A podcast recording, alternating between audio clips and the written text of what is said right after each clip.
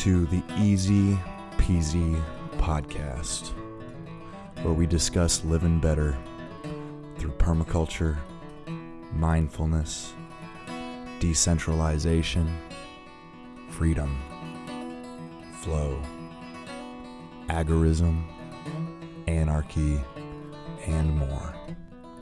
We'll discuss how to solve life's complex problems with simple solutions. This is Mike the Polymath coming from the Easy Peasy Workshop in Indianapolis, Indiana, the crossroads of America. Thanks for joining.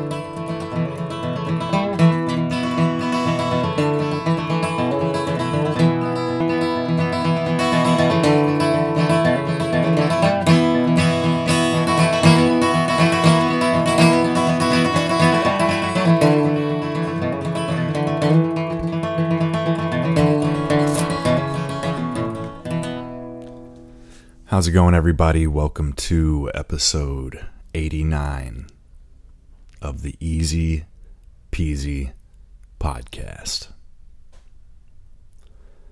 You know, this episode, I, I just have to say, this week I've been a proud Hoosier. Very proud Hoosier. I am I am convinced that Hoosiers handle their shit. Okay? You know, for a long time, I've been convinced that Hoosiers are just some of the best folks you could ever come across, but I feel like that theory has been proven as of late.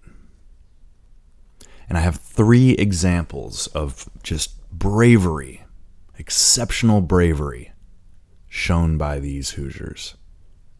Now, this is not meant to exclude any heroic acts done by anybody else in any other state.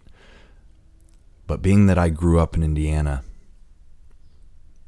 I'm a proud Hoosier. And what happened last Sunday at the Greenwood the Greenwood Park Mall, which I'm sure you've all heard about by now.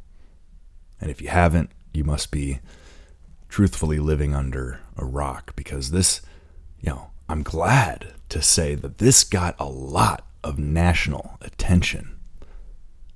And it was very difficult to spin this in any way other than constitutional carry is good. Because that's what it proves, right? Our guy, his name was Eli Dicken, Elijah Dicken. And he put this shooter down in 15 seconds flat from quite a distance. Even the police seemed impressed. And, you know, me and Jack Spirko, I was just on the Survival podcast yesterday, and we talked about this how it's possible that in that moment, you know, Eli got such a flood of adrenaline that it put him deep into a flow state. And I almost argue that that was God touching this man and and allowing him to shoot straight. Now Jack argued that maybe it was the other way around. Maybe maybe by going into deep flow Eli actually touched God and not the other way around. But truthfully, what difference does it make? Eli was resonating, and he knew that he was the one guy who could fix this fucked up situation. And he did not hesitate. Right? That's what makes a hero, right? You see something that must be done and you do it without hesitation, without fear for your own well being. You just execute you go. And we had another example of a brave Hoosier. Let me let me pull this up. So Nick Bostic, 25 years old, of Lafayette, Indiana, ran into a burning home yesterday. Now this I believe was maybe 2 days ago now, but makes no difference. Ran into a burning home yesterday and saved five people, including a six year old girl, when he jumped out of a second floor window uh, with her. Um, he says he's no hero and that the serious injuries he suffered were all worth it. He was driving by early on July 11th in the northwest Indiana city when he saw a house in flames. All right, so I guess this was uh, about 10 days ago. He stopped and ran inside to alert his resident or alert its residents. He is burnt. He, in, he inhaled smoke and his lungs are burnt. He is bleeding. He jumped out of a second uh, floor window to save a child, and the first words out of his mouth were, Please tell me that the baby is okay. Uh, sorry, I stumbled through that a bit, but I think it's good enough. You get the picture. This guy, he was driving by and he saw a house on fire.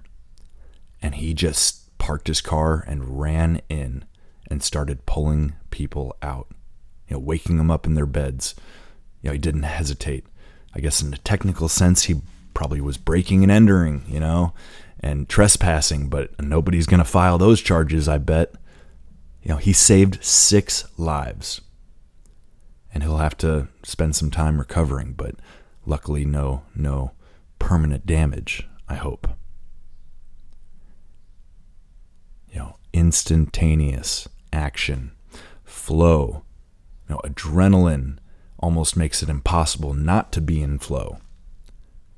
That that thing that happens where where you jump into action. You don't think, you just do.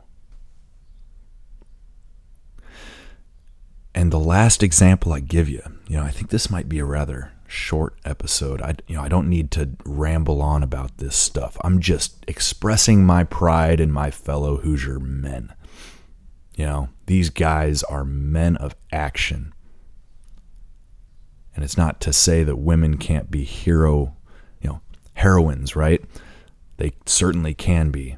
You know, I guess that Eli Dickens' girlfriend, after the shooter was put down, started rendering aid as an EMT to those you know folks that got injured in the in the shooting at the mall. She was a hero too. She won't get nearly as much praise, but she acted heroically as well. And I can't help but think that we need more couples and just people like Elijah and his girlfriend. You know, a lot of people have no ability to step up and help in a crisis. You know, they fold like like a thin piece of tissue paper in the slightest little breeze, they just fold.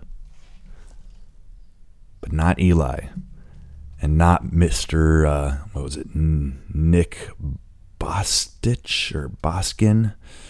Um, let's see. I want to get that right. Nick Bostic.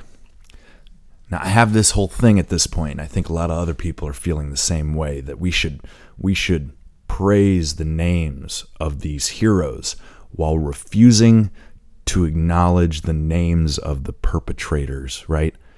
Now in the case of the fire there there probably was no perpetrator, but with this mall shooting, I am not interested in knowing that fucker's name. You know, I'm interested in knowing what chat rooms were he, you know, was he in? what what social media groups, who was he talking to? How did he get the money to buy that those two nice weapons that just so coincidentally happened to look identical to the two ARs that the Uvalde shooter had? Almost precisely the same setup. And if you're not an AR person, you may not realize, but generally speaking, ARs are as unique as their owners, right?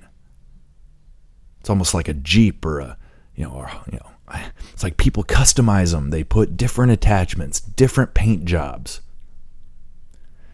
And it's very rare to see two rifles that are identical, let alone, you know, two pairs of identical rifles. In terms of poker, two pairs is not a not a weak hand, right? There's you know, the probability of drawing two pair is rare right? Rare ish. It's not one of the most rare things in poker by any means, but it doesn't happen every goddamn day. So the fact that these two shooters, just you know, maybe three, four weeks apart, have identical rifles, it's a little bit fucking shady. You know, I'm not I'm not sure who's who's encouraging this kind of behavior, but I'm almost you know, 90 to 95% convinced somebody is and somebody is providing at, at the very least, you know, financial resources to these fucking psychos. But that's speculation. I won't claim to know it for sure. Now, I'll wrap up by giving you one final story. Okay? And that is of a man named Jason Seaman. Of course, I'm having to suppress the urge to make jokes about the phallic nature of both Eli Dicken and Jason Seaman, but let's keep this one, you know, appropriate. I guess I've already, fuck it, I've already pointed it out, but these are a couple of fucking big dick swinging motherfuckers. Let's just be straight up. I don't even care if they got little little peckers, but they act like they got the big fucking big dick, big dick energy, man, and they fucking handle it when the time came. Right? So this guy Jason, you know, this is basically the Wikipedia entry for the incident which occurred May 25th, 2018 at Noblesville West Middle School. All right. A 13 year old student shot and injured te- teacher Jason Seaman and student Ella Whistler. No relation. In response, Seaman wrestled the shooter to the ground. The school later reopened. The shooter confessed to the shooting and is, and is serving, serving time in juvenile detention. the shooter asked to be excused during a science test. He returned to the classroom with two handguns and fired at two people a 13 year old student, Ella Whistler, and the assailant's science teacher, the science teacher, Jason Seaman, threw a basketball at the assailant before wrestling him to the ground, sustaining three bullet wounds in the process. Students recounted that Seaman was yelling at the students to shut up and evacuate the room. Seaman later stated that his actions were, quote, the only acceptable actions I could have done given the circumstances. Let me repeat that last part. Seaman later stated that his actions were, quote, the only acceptable actions I could have done given the circumstances. I couldn't have said it better myself, Jason. Mr. Seaman, you know, how many fucking middle school kids are giggling at that name? I guess not so many these days because he's a badass motherfucker. You know, he, he looks like he's ex-military, but I I didn't really um, I didn't really dive into it much but he's got a he's got a pretty military looking tattoo, I'll tell you that, and he is a big, strong man. And he he protected his fucking students. Thank God. You know, Ella Whistler, she sustained an injury but but survived. Jason, three injuries, right? But survived. Unfortunately for everybody, the shooter also survived. And if he gets let out of, you know, he's a, he's a minor. What are they going to do? They're going to let him out. And even if he can't legally get a gun, he'll probably find one. And he may try to do this kind of psycho bullshit again, which is why I believe, you know, if if given the choice in these situations, you shoot to kill. As soon as somebody opens fire on innocent people, they have forfeit the right to their own life. Period. We don't need to keep them alive, to give them a trial. We need to put them down. And it's it's kind of an unpleasant way to say it, but I'm just trying to be honest with you guys. In that circumstance, there is only one right thing to do, and it is to terminate the threat. Okay? Now, given that you know, Jason was in a public school, I'm sure he did not have a firearm. So he tackled the kid, he disarmed the kid, and he restrained the kid. That's the best you can hope for. You can't expect a teacher to beat somebody to death in their classroom. And that frankly would not be right. The threat has been eliminated. But if that man had been armed, right, Jason, the teacher, if he had had a sidearm, he wouldn't have had to sustain three bullet wounds, I bet. You know, he wouldn't have had to close the distance. He wouldn't have had to throw a basketball to disorient the shooter. He's, you know, he's lucky that the shooter wasn't wasn't very good, right? But he's not lucky at all because he went into flow. He he took care of business. God perhaps guided his actions to save a classroom full of kids. And if you doubt that, you know, go ahead. You can doubt it all you want, but the the fact remains these three men, right? Jason, Eli, and Nick are all heroes who saved multiple lives despite grave risk to their own well being.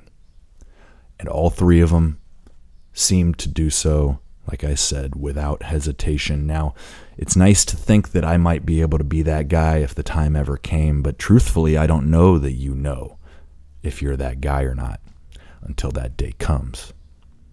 But you can prepare yourself. You can train. You can accustom, you know, you can become accustomed to the idea of being a man of action, of being willing and able, so that when that time does come, you've already trained your brain to think, I am capable of doing something. I am capable. Instead of doubting in that moment and hesitating and cowering. So maybe you're that guy, maybe you're not that guy, but if you're not that guy, maybe you can become that guy. You know, the self actualizing feeling that you get from owning and carrying and learning how to fire a gun you know, competently.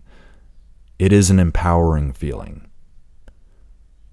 It is to say that I am now on equal footing with some of the most dangerous people out there or at least relatively equal footing. You know, even if the odds are stacked against you, like with Eli, you know, a AR-15 versus a versus a pistol, a handgun, at a distance. He was certainly at a tactical disadvantage, but did it matter? Well, luckily he was fast enough that it didn't. Because that fucker that we shall not even have, you know, the name in our mouth. Should not even give him that respect of ever speaking of again. He didn't expect retaliation. He felt like he was in control, and Eli decided to take that away because it was the the only acceptable action given the circumstances. Right? There is no ambiguity in these stories. There's a right and a wrong. And if anybody tries to overcomplicate it beyond that, they're just making up bullshit. So, yeah, you know, like I've always been a proud Hoosier, right? Like, I've always liked the people. But this week I'm starting to think maybe we are, you know, in some some regards, a rare breed. You know, the culture in the Midwest in general. This goes beyond Indiana, but there is a culture of care, right? Of of love, of neighborly love, shall we say, of you know, valuing like human life as opposed to maybe in other parts of the country. That's not a dig, it's just the honest to God truth. You know, the further you get from the center, you know, out towards the coasts, seems the less people truly care about their neighbor. Now, they'll claim that they care about everybody, right? We want to see everybody happy and healthy and well fed and well housed. But when it comes to how they talk to each other on the sidewalk, you can tell it's a bunch of malarkey. You know, here in Indianapolis, people wave at each other, people smile at each other on the sidewalk. Even if you're total strangers, you might say, "Hey, how you doing?" just in passing, right? And you might take that as being disingenuous, but I don't believe that it is. Yeah, I've pointed out before that I think maybe the Midwest has a touch of passive aggression. You know, in terms of dealing with personal conflicts, we're not so great at that, but we are genuinely friendly folk. And until you give us a reason, we're going to treat you with dignity. I'm going to greet you with a smile. But clearly, Hoosiers ain't nothing to fuck with, right? Like that Wu Tang Clan song. Hoosier boys ain't nothing to fuck with. Hoosier girls ain't nothing to fuck with. Wu Tang Clan ain't nothing to fuck with, man. I mean, forgive me, but I'm a little bit pumped.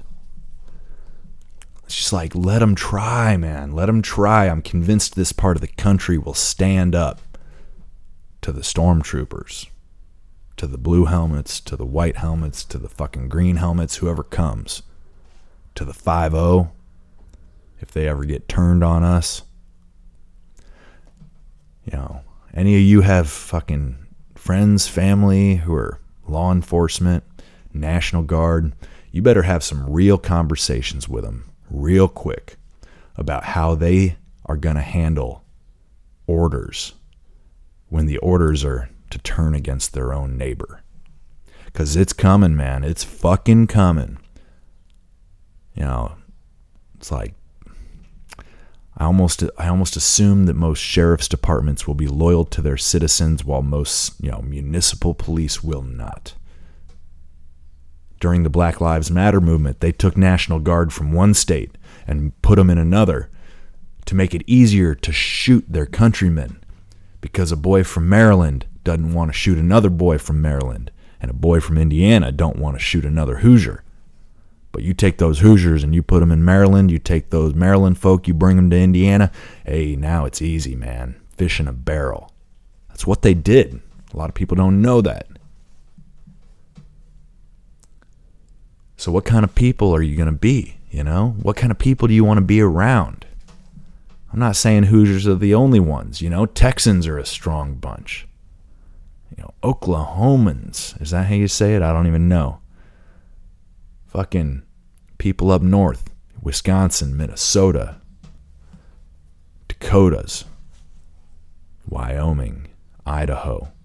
These motherfuckers ain't nothing to fuck with, man. So be willing, be able, you know, train up, prepare yourself psychologically, go through the drills, make it automatic. Because it's so fucking obvious that we need to be ready. If we're not ready, they're going to fucking walk all over us, man. They're going to walk all over us unless we actually are prepared to do something. And when I say do something, I always mean in defense, okay?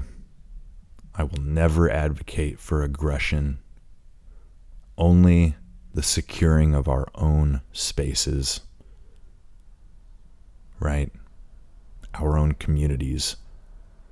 We will defend nothing more than our neighborhoods, you know, our townships, our counties. But beyond that, it's it's not our business.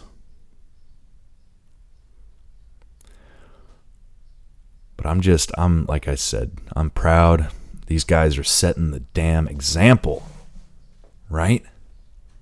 They're showing us how it's done. They're showing us how to be a hero.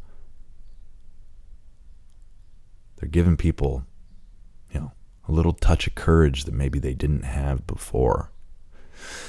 You know, I think a lot of people thought about maybe getting a gun, thought about starting to carry, but kind of felt like, well, what are the chances that I can actually, you know, do any good with that? I really hope it would never come to that. Well, I'm sure Eli never wanted it to come to that either, but he recognized the reality in front of him. And 17 days after it became legal for him to carry, he saved untold lives. Undeniably. All right, y'all. I think that's all I need to say on that. So, I will ask that if you are a steady, dedicated listener, that you consider making a contribution. You can go to easypeasygardens.com slash donate to do so. And if you're a new listener, which I imagine there might be a number of, you know, after having been on both the Survival Podcast and the BR Hates the Feds show, I imagine some new folks are here. So if you are new, thank you for joining. I ask that you will hit the subscribe button, the like button, you know, give us a review. All that shit helps, y'all. You know, I've noticed I've been getting some reviews from some of you, and I do appreciate it. But yeah, just keep listening, folks. That's the main thing. Um, there's plenty of episodes in the backlog to chew on if you're if you're new to the Peapod. But in any event, I will keep them coming for y'all. You can expect to hear back from me soon.